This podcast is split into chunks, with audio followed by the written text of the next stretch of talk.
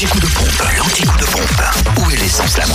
Alors, en Côte d'Or, l'essence et gasoil moins cher à Quetigny, avenue de Bourgogne, et puis à Dijon, centre commercial à Toison d'Or, cette rue de Cracovie également, à Chenauve, centre commercial Les Terres Franches, où le samplon 98, notez bien, s'affiche à 1,535€, le samplon 95 à 1,509€ et le gasoil à 1,287€.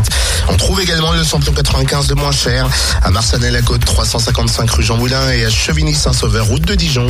En Saône-et-Loire, l'essence au prix le plus bas s'affiche à Chalon-sur-Saône au centre commercial Lathalie à 1,509€ pour le samplon 98 et 1,484€ pour le samplon 95. Vous pouvez aussi faire le plein de samplon 98 au prix le plus bas à Chalon rue du Capitaine Drillien. Et enfin, notez que le gasoil le moins cher est à 1,264€ à Romenay au Chambressan.